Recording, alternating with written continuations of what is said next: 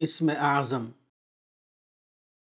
اسماء حسنہ کے ذیل میں ایک بحث یہ ہے کہ کیا خدا کا کوئی اسم اعظم ہے؟ اور اگر ہے تو وہ کیا ہے؟ اسم اعظم کے متعلق مختلف روایتیں حدیث کی کتابوں میں آئی اس سلسلے میں مسند امام احمد بن حنبل کی دو روایتیں یہاں نقل کی جاتی نمبر ایک۔ عن انس بن مالک ان النبی صلی اللہ علیہ وسلم سمع رجلا يقول اللهم انی اسألوك ان لك الحمد، لا الہ الا انت وحدك لا شریک لك المنان بدیع السماوات والارض، ذا الجلال والاکرام فقال النبی صلی اللہ علیہ وسلم، لقد سألت اللہ بسم اللہ الاعظم الذي اذا دعی به اجاب واذا سئل به اعطى جلد تین، صفحہ 120 نمبر دو. عن عبداللہ بن بریدت عن ابیہ قال سمع النبی صلی اللہ علیہ وسلم رجلا. سمع النبی صلی اللہ علیہ وسلم رجلا يقول اللهم إني أسألك بأني أشهد أنك أنت الله الذي لا إله إلا أنت الأحد الصمد الذي لم يلد ولم يولد ولم يكن له كفوا أحد فقال قد سألت الله بسم الله الأعظم الذي إذا سئل به أعطى وإذا دعي به أجاب جلد پانچ صفحہ تین سو پچاس ترجمہ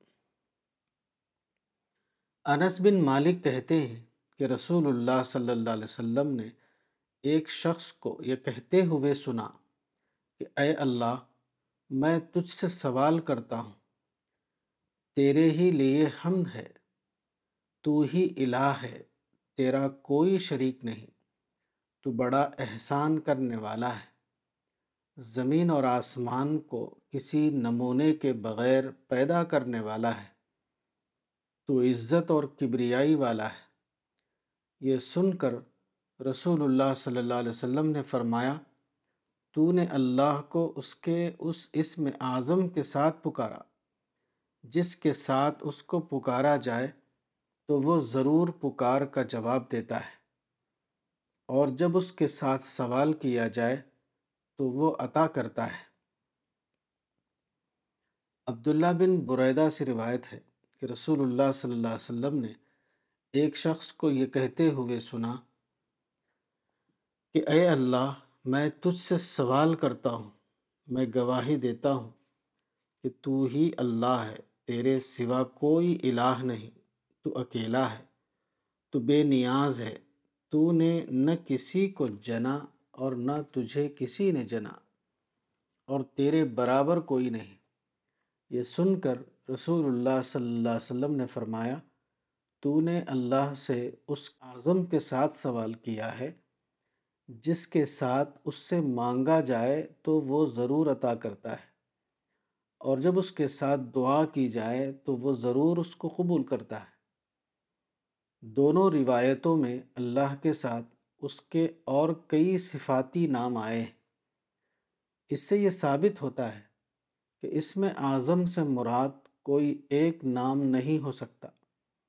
اگر اس میں اعظم کوئی ایک نام ہوتا، تو صحابی کی مذکورہ دعا میں بھی صرف وہی ایک نام ہوتا، جبکہ اس دعا میں واضح طور پر خدا کے کئی نام ہیں۔ اس واضح اشارے کے باوجود، اس میں اعظم کو خدا کا کوئی ایک نام سمجھنا اور اسی ایک نام کی تلاش میں لگے رہنا بلا شبہ ایک غلطی ہوگی۔ اس میں اعظم کسی لفظ اعظم کا نام نہیں ہے، بلکہ وہ معنی اعظم کا نام ہے۔ حقیقت یہ ہے کہ اس میں اعظم سے مراد خدا کا کوئی ایک نام نہیں ہے، بلکہ وہ خصوصی کیفیت کے ساتھ خدا کو پکارنے کا نام ہے۔ اس میں اعظم سے مراد اس میں اعظم نہیں ہے بلکہ کیفیت اعظم ہے۔ مذکورہ دعا میں صحابی نے کسی رٹے ہوئے دعائیہ لفظ کو استعمال نہیں کیا، بلکہ جذبات کے وفور میں ان کی زبان سے کچھ خاص الفاظ نکل گئے۔ اسی کا نام اسم اعظم کے ساتھ خدا کو پکارنا ہے۔ اسم اعظم کا تعلق دراصل ربانی کیفیت سے ہے۔ کیفیت سے بھرے ہوئے الفاظ میں خدا کو پکارنے کا نام اسم اعظم ہے۔